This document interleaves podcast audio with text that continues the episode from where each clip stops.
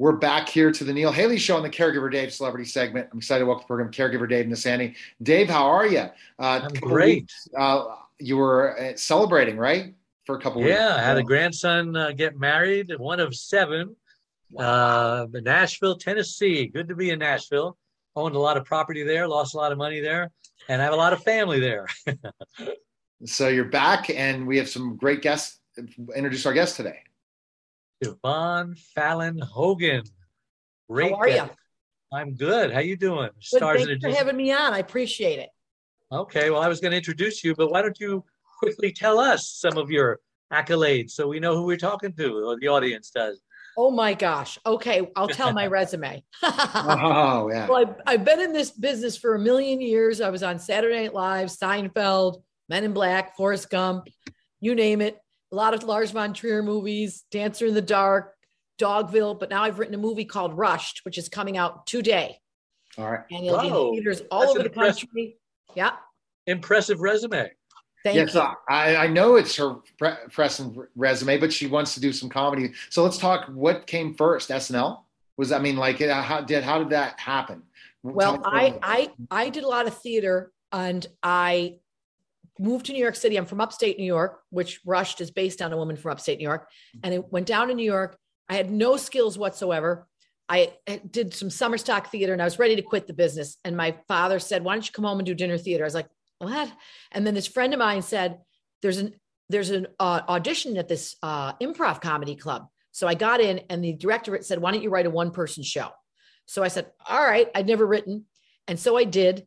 And I put it on at West Side Arts off Broadway theater, and I rented the lobby out because theaters are dark on Monday nights and Sunday nights. So people thought I had an off Broadway one woman show.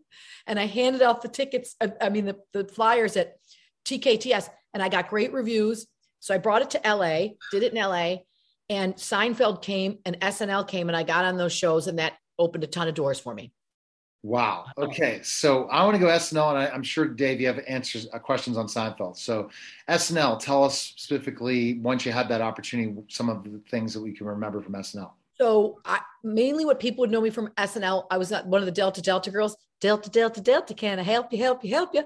And so that was, and I did a lot of oh, uh, Chris Rock used to say call me Judgy because they always made the, me the judge, Judgy Wudgy but I was on with Chris Farley and Adam Sandler and David Spade. And that was the that was the um, Wayne's World years. I was very good friends with Chris Farley, Adam Spade, or Adam and David are still friends. Um, Ellen Cleghorne was my roommate. She's still a great friend. So you know, it was great. I mean, it was it was you know the, what what I'd hoped for as a as a comedian. And then I was lucky because I did Shakespeare in the Park that summer. I was Phoebe and As You Like It in Central Park in New York City, and a casting director who was very sophisticated. Avy Kaufman saw me and she said, Siobhan, I think you can do more than comedy. And I was like, You think? So um, she had me audition for um, Lars von Trier, who's a very well known European director. And my daughter Bernadette was a very difficult child. She had ear infections all the time. So I was up all night with the baby and I was able to cry and command during the audition. so I've done three movies with Lars. I did Dancer in the Dark that won the Palme d'Or with Bjork. I did Dogville with Lauren Bacall and Nicole Kidman, and I just did um, The House of Jack McDillan. So when I wrote Rushed, my movie, I sent it over to Denmark and they loved it and they said, we want to co produce. So I was like, oh, maybe this is good. So I called up my good friend Robert Patrick from The Terminator and Walk the Line and many, many movies to play my husband. He said, I'm in. Jake Weary from Animal Kingdom. He plays the bad boy oh. frat boy and Peri Gilpin from Frasier. And so that's how it all happened. Awesome. Wow. You are well connected, young lady. Well, I've been around the block.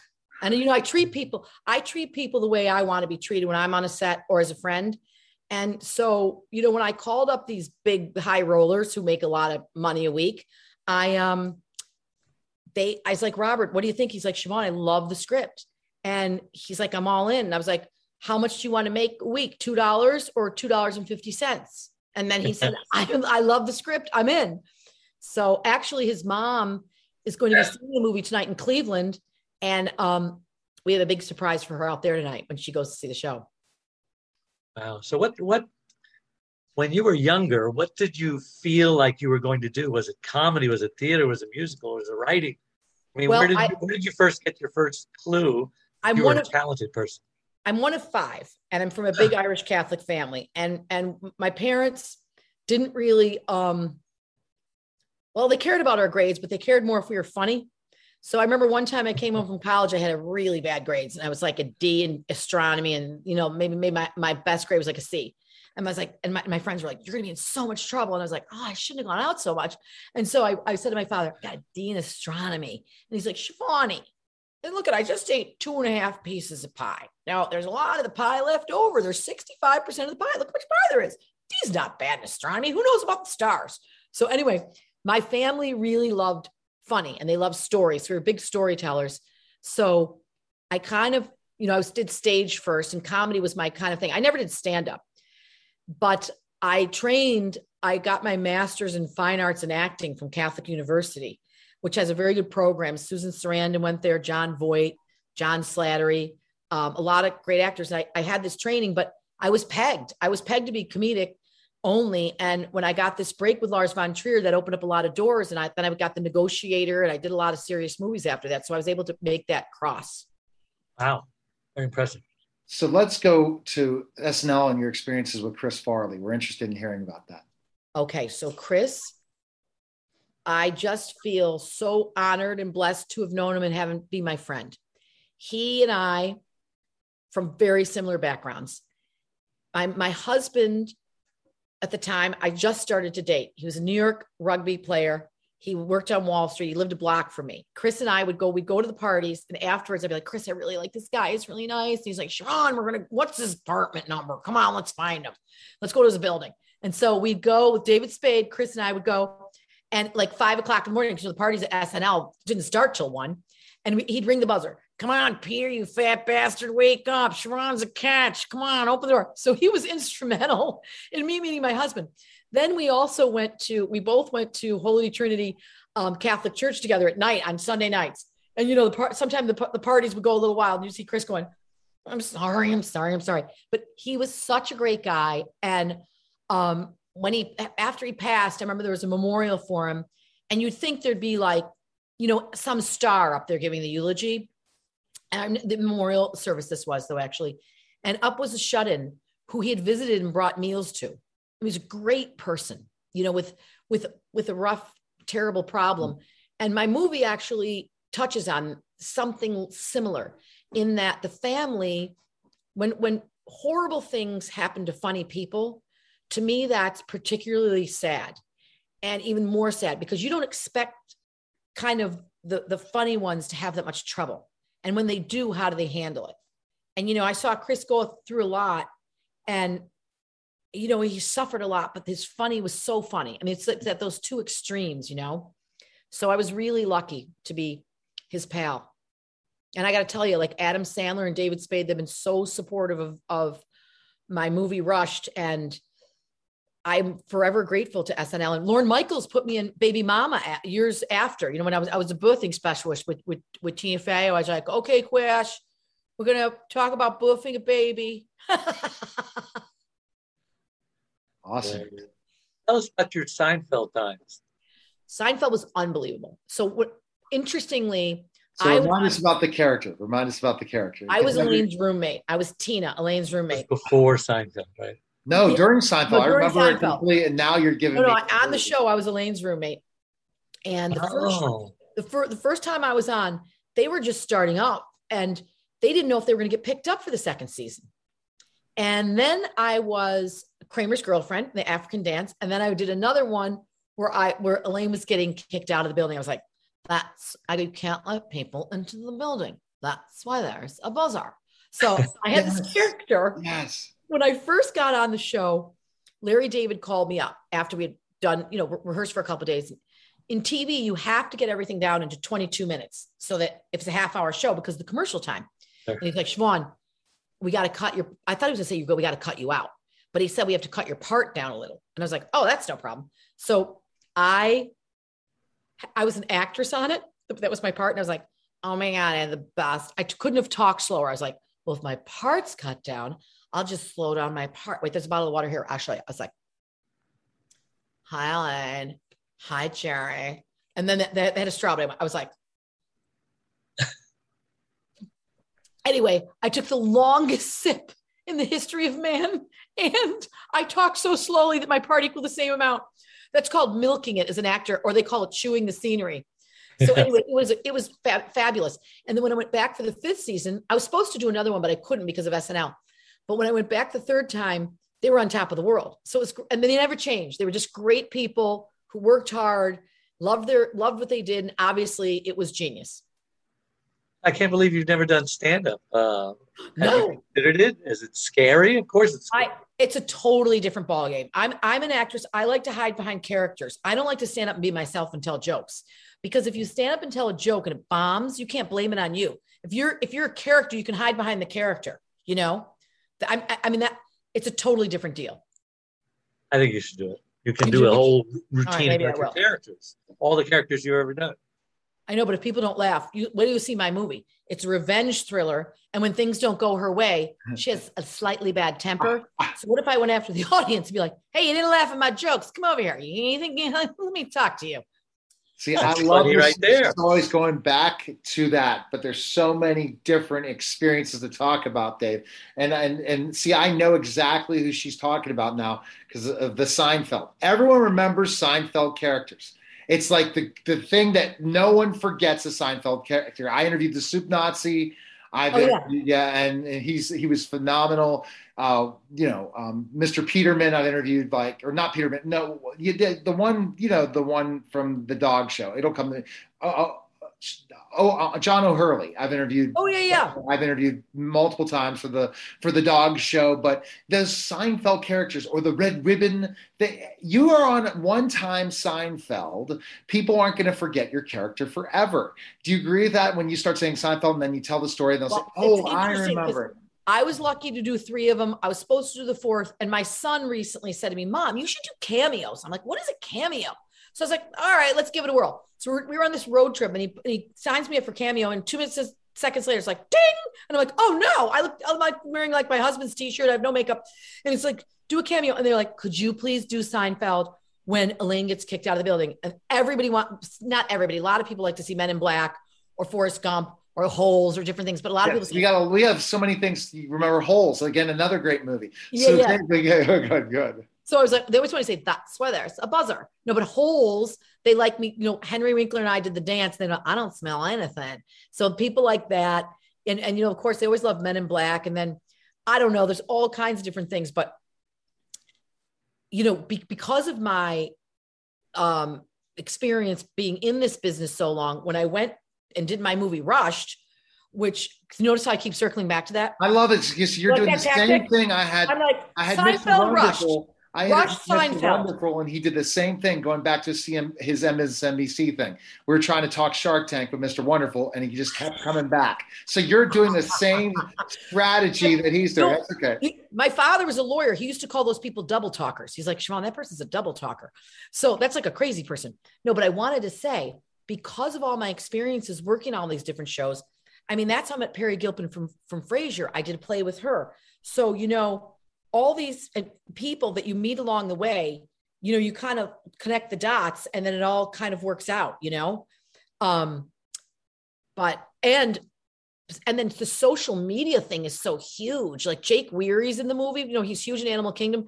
Adam Sandler, David Spade. I'm like, guys, I don't even know what tweeting is. I was like, you need to retweet this thing that my son did. And like, Siobhan, we're all in. Like, they're so supportive, you know? That's great. All right. I love you going back each time, and I'm going to take you back again. So let's go 30 Rock now. What was your character on 30 Rock? 30 Rock, I played Alec Baldwin's sister, and I was Molly Shannon's sister. And that was crazy because my own daughter in real life, there was like a camping trip, and I'm not outdoorsy at all for the school. So I don't know why I volunteered, and I got pneumonia. And so I was supposed to play like a like a big drinker sister. So when I on the show, I, I had like this cough that sounded like an alcoholic because I had pneumonia. I was like, Ugh. but anyway, it was a riot. I love being on that show. What about Men in Black? Men in Black was unbelievable. Barry Sonnenfeld, one of the greatest directors of all times. And, you know, it was with Will Smith and Tommy Lee Jones, Vincent D'Onofrio. And I, I mean, it was just incredible. I honestly did for that show an imitation of someone I knew from Syracuse. I was like, I had no expression. And I was like, Edgar, your skin is falling off your bones because there was a girl from Syracuse who talked like that. And I was like, just an imitation of her. And Barry's like, I love it. Let's do it. Yeah, you can't make up stuff like that. Yeah. All right, so let's go back to another question. So, Dave, I guess you did the last question. So you you've circled us back six times to the movie, but we're going to get What to movie? that. Rushed? Yes. Don't worry, we are going to talk about gonna- Rush because I always- want to know. gonna give it- Rushed that's the- the- coming out today in theaters across the country. And it's also going to be on Apple, iTunes, and Amazon and all video platforms. And please come support us. It's fabulous. And our reviews have been unbelievable. You got to go on filmthreat.com. You got to go on Rotten Tomatoes. We've had our, it's been off the charts. If you like thrillers, go. All How right. much can you tell us without giving it away? Well, I'm going to tell you that there's two audiences for this film. There's kids going into college and college kids, and there's a parents who sit in their beds, sick to their stomachs, worried about their kids because we have these things called cell phones. And we're like, hey, make good choices while you're in college. Just let me know you're in safely. Okay. Um, then two o'clock in the morning. Hey, mom again. Don't mean to bug you. Want to give you some freedom, but let me know. And you sit in bed and you're in the fetal position and you're like, my God, my kid's probably dead. So this was from me sitting in bed. I have two daughters and a son, many nights worrying. Many moms do this. Your kids go off to college. In the movie, I have four kids. The oldest boy goes off to college. The mother harasses the kids on the way to school. She's like, call your brother, Jimmy. They're like, Mom, you're harassing him. I'm like, all right, either call him and pull those skirts down because you look like hookers, or I'm telling you right now, if you're ugly on the outside, I mean, ugly on the inside and pretty on the outside, no one likes you. Now call your brother. Anyway, so she harasses him. But then something horrible happens. And this mom at the beginning of the movie is praying and she's swearing at the same time because the kids are late for school and the sandwiches she's making are all messed up. So she's this frantic, faithful mom with a lot of humor. And when the horrible incident takes place, her faith and her humor get her through. But she's a different person because she never expected to be out in the limelight. And I have this fabulous editor. I did this Johnny Depp movie called The Professor. And my director, Vibeke Muasya, who's fantastic from Denmark, she said to me two days before the film was over, ending, we were driving upstate New York to get the foliage scenes. Siobhan, we have an A-list film and we don't have an A-list editor. And I was like, wait, I know one. Sabina Miliani. She edited and she said to me, Sean, let me tell you something. When you do a thriller, you must always be one step ahead of the audience. Every time they think they have it figured out, you twist and turn, twist and turn. So this movie, when you see it, and as the reviewers are saying, you will be on the edge of your seat in the fetal position because you don't that. know what's happening next ever. And Robert Patrick hits it out of the ballpark. So does Jake Weary. So does Peri Gilpin and Rusty Schwimmer. The cast is unbelievable. Wow. So I'll be there. so, so so I I love this promotion, but I'm going to go back to like when I always talk to people is you, you you're giving us the pretty much that gist. How why did you do it? What made you want to Well, put this together? I had written one several one woman shows over the years. And about 4 years ago I said to myself, if I can do a one person show, why can't I write a film because I've been in the industry long enough. So I have a friend who's a producer and he said and he's a writer. And he said, "Siobhan, just write, but when you write, don't judge the end, don't judge any of it, just start writing." And you know, as a mom and with kids that are teenagers, when they start going out when they're like 15, you're just worried all the time. And so I spent many a night in my bed worried. And that's where it came from. Yeah. I have three daughters. I know what you're talking about. Yeah. My father used to say, I like kids, just not from 15 to 25. You got, you got that right. so, but they're, but because, you know, this whole college thing, when they go off, um, and you have too much contact with them, it's almost worse because when you don't have the contact, you worry sick. And now with colleges, when they change that drinking age, you guys know when we went to college, it was beer. Now it's all hard liquor and it's Russian roulette when you're drinking hard liquor. Yeah. And also in any institution, whether it's a sorority or a frat or a, uh, any, any job, when, when the leader is hip and cool and good looking and tough, and they have a, some sort of a charm that people follow them, but in your gut, you're like, I don't like that guy or that girl. You got to have the guts to get out and do the right thing. Don't follow the leader because you're, you know what I mean? Because everybody else thinks you're cool. And there's a message in this. The humor and the faith gets you through. And when you're in a bad situation, you do the right thing by your friend. And if it becomes, if the right thing is to call 911, you better do it, or someone might find you because hell hath no fury like a mother scorned. You have had you've gone through every characters and it's just amazing how many characters. That's why you've done a one woman show. One other person I've interviewed that's done a one woman show is Kat Kramer. Back in the day, Kat, she's really good at Catherine Kramer against uh, late father was Stanley Kramer, and yeah. she does those one woman. I've talked to other people, so you could do a you did a one woman interview just now. You've asked yourself questions, and it turned. Clever yeah. I, I, I, Lily Tomlin and I worked together years and years ago, and of course, I was a massive fan of Lily's. And I saw her show on Broadway. I saw her show a couple times, and that's she was a big influence. And you know, I always tell young actors like, if you are frustrated with where your career is at, pick up a pen and start writing. If you write your own show, no one can stop you. Right. So and you did that now you created your own feet, your own film. So there you go. Yes, you know, there you go. okay. All right. Dave is going to ask the final question before sure. we find out where we can find the film because he's a caregiver and we'll sure. find out why he's a caregiver. Go ahead, Dave. I'm a caregiver. My wife had a stroke 25 years ago and she oh. lost her speech, became paralyzed on one side. A couple of years, oh, oh. years of grieving was miserable. But then she reinvented herself. She decided, you know, she was going to do everything she did before with one arm and no speech. And now she's amazing. She's like a Martha Stewart Wonder Woman uh, rolled into one. And we've been going through this for 25 years. So I realized that, hey, you know, if I could just uh, communicate to other caregivers, because I didn't know what I was doing, right. all the mistakes I made. So I became Dave, the caregiver's caregiver.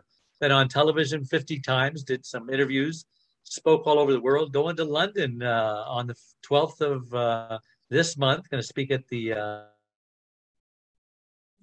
Oh, he's freezing London again. Stock Exchange. Yeah. Uh, get my picture with Nigel Farage. My question to you, and I've got a website, caregiverdave.com. Yes. And uh, four books. Yes. I'd like to say that that you know, if you don't think you're going to be a caregiver, just wait. It's inevitable. It's going to happen to everybody. So Dave? now's the time to prepare, not after tragedy strikes like I did. Don't know what you're doing. You don't have to scratch your head. I, I want to tell you that I think what you do is unbelievable, and I want to call you a saint because my mom just passed at 96 years old, and it's so hard to find great caregivers. And my sisters were unbelievable. One of them moved in with her. They're from upstate. We all took turns, but there was two women who we knew, and they we knew they were caregivers, and they would come in, and they're little, they're saints. And what an important, important role in life. That's why I always say, like, being an actor or actress, people think that's so great. And but the truth is, there's so many more important roles, and you're the one who deserves an Academy Award, and you're the one who deserves a star on the sidewalk because holy cow, that's unbelievable. And your wife is incredible. Every that's, caregiver. That's Thank really some, every caregiver. It's it's beautiful. So again, check out caregiverdave.com. Now we have talked about the film. Where can people watch it right now? Okay, so they got to Google if they're in your town. There, it's in many, many towns and cities all over the country. If it's not in your town, you go to at Rushed Movie on our Instagram or on our Facebook. But you can also just watch it on iTunes, Amazon, Apple, and you can download it right now. I've already had people that have downloaded it, been watching it for breakfast. I don't know what's going on, but it is. Where do you guys live? I'm in Pittsburgh. LA. Pittsburgh. Pittsburgh and LA. Okay, so just I don't think it's in LA, it's in Riverside, California. Pittsburgh, we just interviewed with the Pittsburgh City Press. So they I know there's some theaters there that want to get it, but it's all over Florida, it's all over Boston and New York and New Jersey and South Dakota and Arizona, many, many theaters. If it's not in your theater though, download it and watch it. And please support us because independent movies really need your support. Yes. And thank you, both of you, and God bless you for being a caregiver. I think it's incredible. And I can I can download it from I can download it from Amazon. Amazon, iTunes, Apple, and several other platforms. And I honestly only knew what platform shoes were till about two weeks ago when Vertical Entertainment told me, said, make sure you mention the platforms. Okay, that's fantastic. Everyone needs to check it out. Appreciate it. And uh, where are you on Instagram? Where can we? At Rushed Movie. All right, awesome. We appreciate you. Thanks Thank you so on. much. God bless. That's Thank it. You. All right, that was the Neil Haley Show, guys. Take care. Celebrity Slots Free spin! Free to play mobile social slot games in the likeness of your favorite celebrities. Making money! Spin to win celebrity experiences through sweepstakes. Free to download, free to play. Yeah, baby! What are you waiting for? Win meet and greets, celebrity merchandise, gift cards, and more. Download Celebrity Slots today. Hi, everyone, and welcome to the Dr. Christopher Hall Show. I'm excited to welcome Dr. Christopher Hall. Dr. Hall, again, Nobel Prize nominated doctor. COVID, we're talking about different things, but today we have a great guest, don't we, Dr. Hall? Wow, you know, this is an exciting guest, in particular, a very exciting time. Really, as a nation, guess what? We need to come together all for one. So very exciting. Awesome. So introduce our guest. Well, no problem. Well, you know, I'm very excited uh, to introduce a Grammy award winning vocalist, uh, a lead singer of the group All-4-One, known for certain hits such as I Swear and I Can Love You Like That. I'd like to welcome to the show Mr. Jamie Jones. Welcome to the show, Jamie. Hey, hey, thank you for having me. Hey, Jamie, thanks uh, for coming on. And so, I guess the starting out, the kind of question before is how have you dealt with COVID and with different things we're talking about? You do a lot of the behind the scenes stuff so that you can keep working but how difficult was that at first to now with you know not being able to tour and stuff once it first came out oh man it was it was extremely difficult because um you know 2020 was to be well so we've been for the last five or six years we've been on a tour called i love the 90s with a lot of other really big uh, uh, rap and r&b and pop groups from the 90s and and then also we do a lot of touring on our own. So you know for 2020 we had quite a few shows set up worldwide you know i mean we were going to be hitting australia and new zealand and london as well as you know i think we had 40 or 50 shows in the states so we had a busy schedule and it was just like, come March, everything started. First, it was postponing. then it went from postponing to just straight out canceling. And the craziest part about it, though, was in February of 2020, we were on a quick, we had quite a busy schedule that took us from Seattle to Hawaii, Hawaii to Shanghai, Shanghai to Beijing, Beijing to Tokyo, and then Tokyo to, to Florida.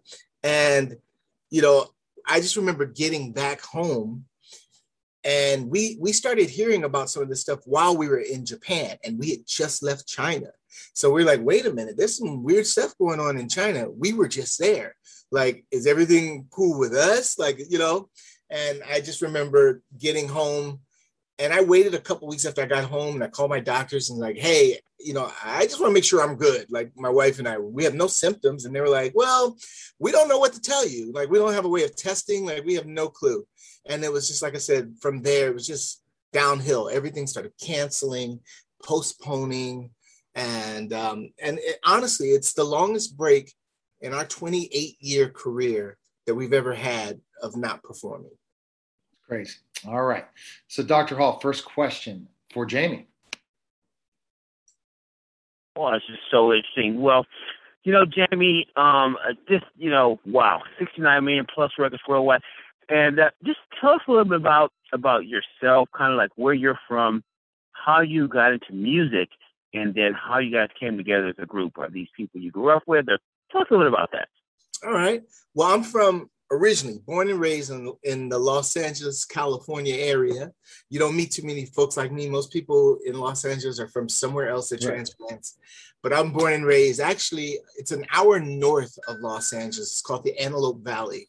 Palmdale, Lancaster. So Tony and Alfred. Now Tony's the white guy, Alfred's the Mexican guy, Delious is the other short black guy. I'm the tall black guy. And Tony and Alfred are also from the same area. And I met them in a talent show and they had their own group and I had my own group at the time. We were all pretty young. And um, after I heard them perform, I was like, these guys are incredible. Like Alfred's a true bass, and Tony has this high falsetto and, and just pure voice. So I got their phone numbers and said, hey, we should do some stuff together. And you know, and so I called them not too long afterwards because one of the local radio stations, Hot 97, asked me to do some radio station jingles. And so I knew we needed some harmony. So I called these guys and said, Hey, y'all want to do some radio station jingles with me? And so we did those radio station jingles and, you know, we liked singing together. And not too long after that, uh, Tony and I entered a karaoke show. And that same radio station, Hot 97, was giving away $977 to the winner. And we were all completely broke. So I said to Tony, I'm like, yo, this is easy work. Let's go get this money, bro. So we go up to the fairgrounds where the karaoke show is. And as we're looking for what song we're going to sing, we hear this guy on stage with this big voice. And then I look over and he's on his knees and he's rolling around the ground. I'm like, nah, this little dude is not going to take our money. And, and so it was Delious. So I said to Tony, I said, listen, we're going to have to sing Ebony and Ivory and we're going to have to take it to church. Not your church, but my church. We got to go crazy with it because otherwise, this little dude rolling around the stage is going to take our money. So we get out there and I mean, we go for it. And that night we all tied. And um, fast forward a little, little more than that, you know, I was always very, um, I was always very involved in my church. You know, I started singing in church when I was three years old. I started competing when I was five years old. And at that point, I was, I think 17, I was involved in my church at least minimum four days a week. And during one of the choir rehearsals, this guy walks in, and I had never seen this guy before. And he starts asking around. He's like, Hey, I'm looking for, you know, somebody they call Little Luther. I think his name is Jamie. And they're like, Oh, yeah, that's Jamie over there. So after choir rehearsal, he and I get to talking. And he's like, Listen, I work for an independent record label.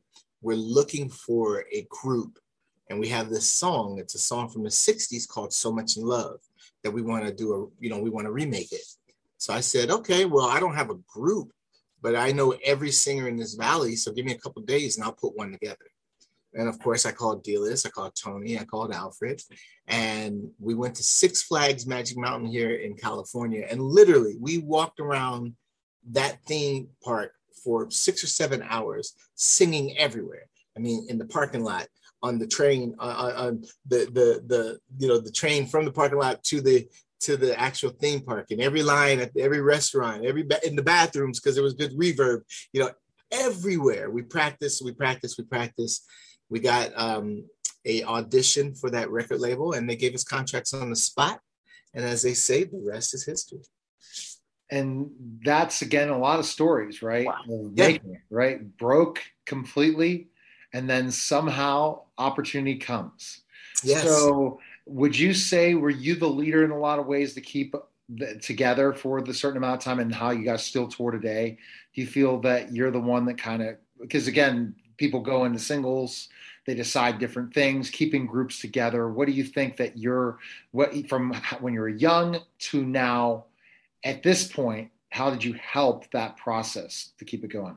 Right. Well, I mean, the thing is, you know, we are all very, um, very much. Me and the guys are very much on one accord. I mean, we all kind of grew up very similar backgrounds. You know, military. Delious was an Air Force brat, so he moved every three years.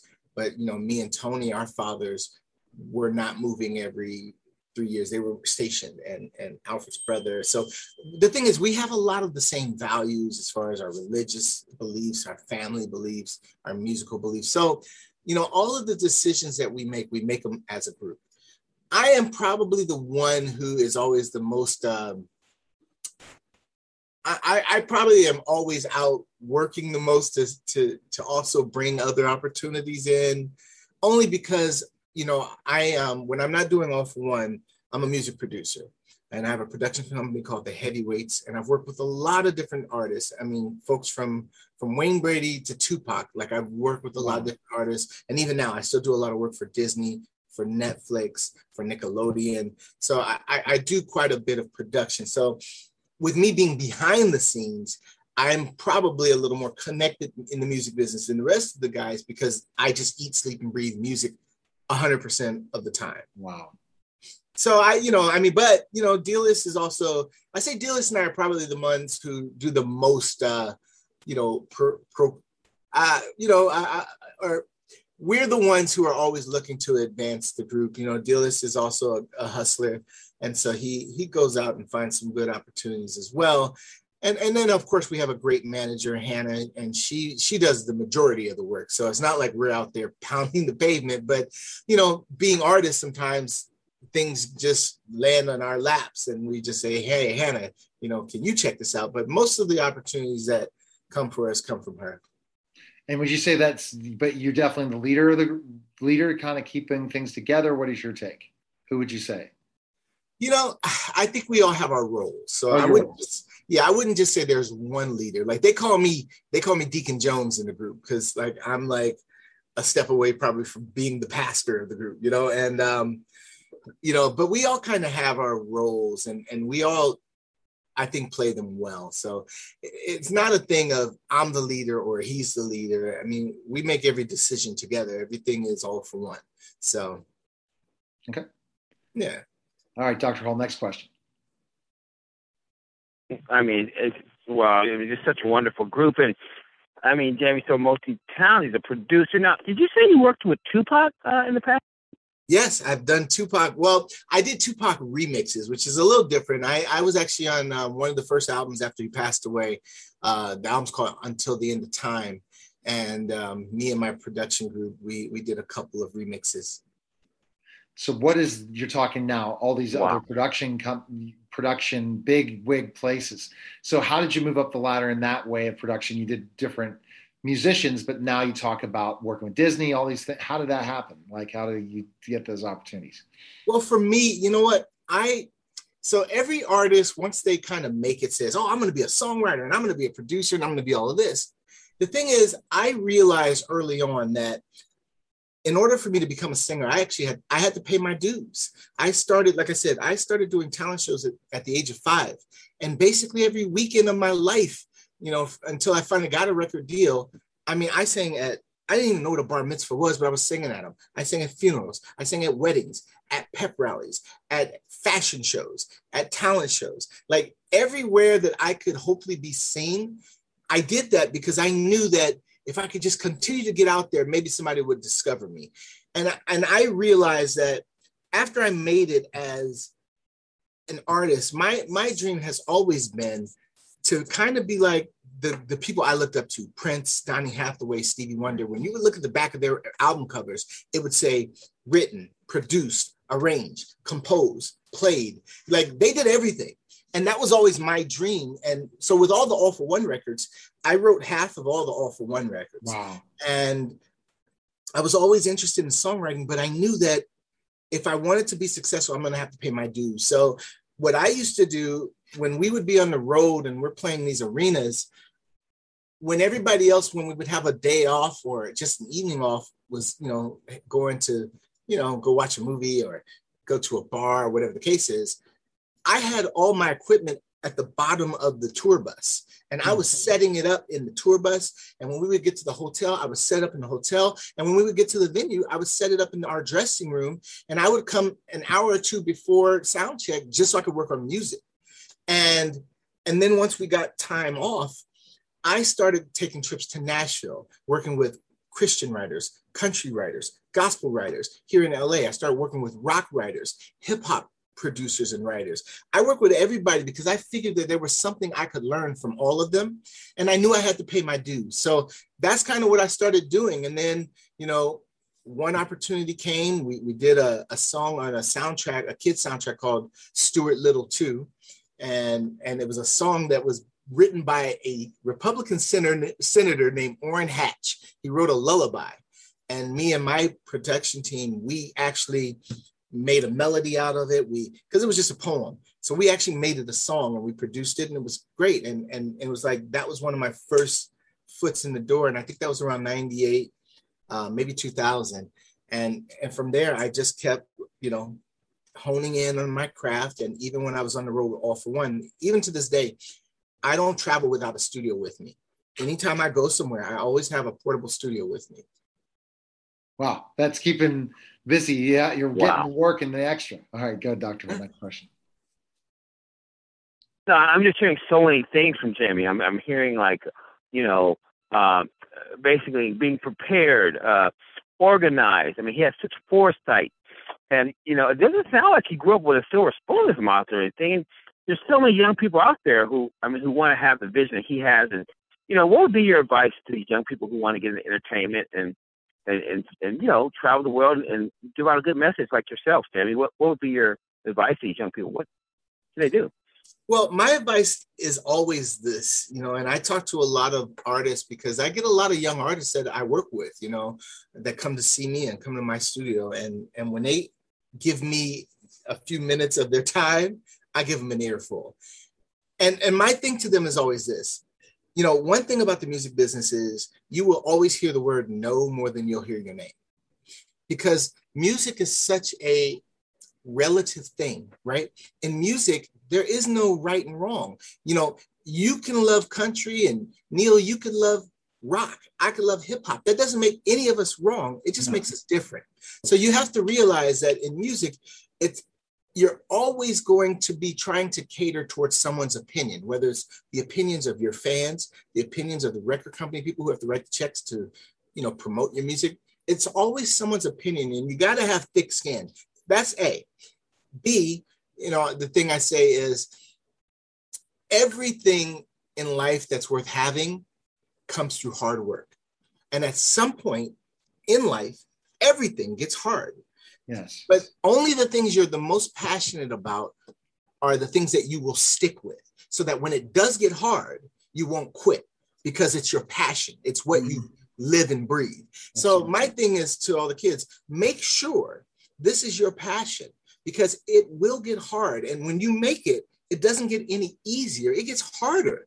You know, you're not sleeping, you're traveling all the time. And now with social media, you're always required to be your best in every situation. You're just not allowed to have regular human emotions. You know, if you have a passing in your family and you're sad and you see fans and you're not nice or, or you're just not as bubbly as they think you should be, they're going to go right and say you're not a, a nice person Yeah, instead of yeah. just giving you the benefit of, the of the doubt that maybe you're just having you know a bad day or maybe something is is up in you so i just like to make sure everybody knows that listen it's a lot of hard work it's a lot of dedication Yes. and once you get on it doesn't get any easier. So you got to make sure that this is your passion and this is what you want to do and you got to be willing to put the work in. When nobody's watching to be in the i i, I, use a lot of basketball uh, analogies you know to be in the gym shooting when nobody's watching. Everybody yeah. sees the game and everybody's got a comment about the game but nobody has a comment about the practices Yeah. and the, the time it takes to get and be the best so that's kind of what i like to you know So Jamie, representing All-4-One right now, latest project for All-4-One, and then latest projects for you. Okay. All right. So latest project for All-4-One. So we've been working on an EP. We started actually um, in 2020. And um, so we've got some amazing songs together. We're just trying to figure out when we're going to release them and put the finishing touches on them. So hopefully this year, you know, we were we we've been waiting because we want to make sure we have the opportunity to promote it properly. But because of COVID and everything going on, it, it's you know, it's just kind of hard to to do what we normally would do. So we're trying to figure that out. Um, and then for me, I actually just released a solo single, and I, I did a remake of a song called "Sunny," a song from the the '50s, originally written by a guy, um, a guy named Bobby Hebb, but it was also made famous by folks like Marvin Gaye and Stevie Yes. Wonder. And so it's a really cool R&B vibe. It's different than what All-4-One does. So I just released that, and I'm actually going to be releasing an EP as well here soon. So that'll probably come out before All-4-One's project. All right, and then the the last uh, thing is that, that um, we'll get to you, Dr. Hall. Summarize Jamie really quickly, and then we're going to find out where we can find the best info for him. Oh, with no problem. I mean, I mean, Jamie, wow, he represents dedication, passion, hard work. I mean, I don't think he's he's he's saying. I mean, I heard these things in my brain as a kid. I, you know, I grew up in Los Angeles, and it's just just incredible. And so, I'm just very excited that you know during this time that, that he was able to bring um, uh, the nation this wonderful message. So thanks a lot, Jeremy, for coming on the show. Man, I appreciate you guys for having me. Absolutely, Jamie. Best place to connect with you. Where can we go? So social media, of course. Um, you know, for All-4-One, our pages are pretty simple for Instagram, for Twitter, for for uh, Facebook. It's just all A L L, the number four O N E music. So all for one music. Or you can go to our website, which is all dash four dash one dot com, and all of our stuff is there as well. And la- and I guess the last point you bring up all that stuff. The last point uh, with it is Jamie, a message for your fans. What would you like to say to them? Well, first off, I would just like to say whether you're our fans or not, you know, everybody be safe, be careful. You know, this whole pandemic is changing quite a bit of things that used to be normal for all of us and, and, and changing a lot of lives and not not so much for the better. So I'm praying for everyone and praying that, you know, we have great doctors like you, Dr. Hall, and, and other folks to continue to, you know, help get us to a better place. But the other thing is, you know, one thing I love about music is music provides an escape. Music is a, it can be such a powerful mm-hmm. tool to help you get through all kinds of situations in your life. Yeah. So whether it's our music or someone else's music, I would just want to encourage people to just find ways to just escape a little here and there so that a you can keep your sanity but you know but b it can help you feel good. I love that. Great messages. Appreciate it. Jamie thanks for stopping wow. by. Dr christopher wow. Hall show. Thank awesome. you jamie. Hey right, thank you both. Take care. Thanks. you will y'all. All right guys. That was the dr christopher hall show guys. Take care.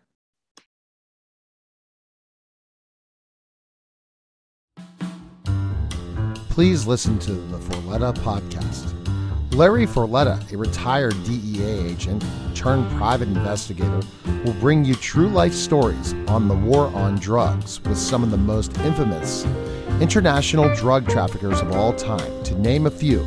Pablo Escobar, Manuel Noriega, Joaquin Guzman, aka El Chapo, and other related real life crime stories such as Waco more information, please visit his website at www.fcisllc.com.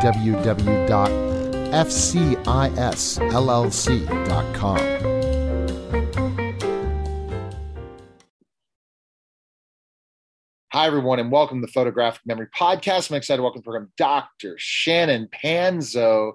Dr. Shannon, what's going on? How are you? Oh, I'm doing okay.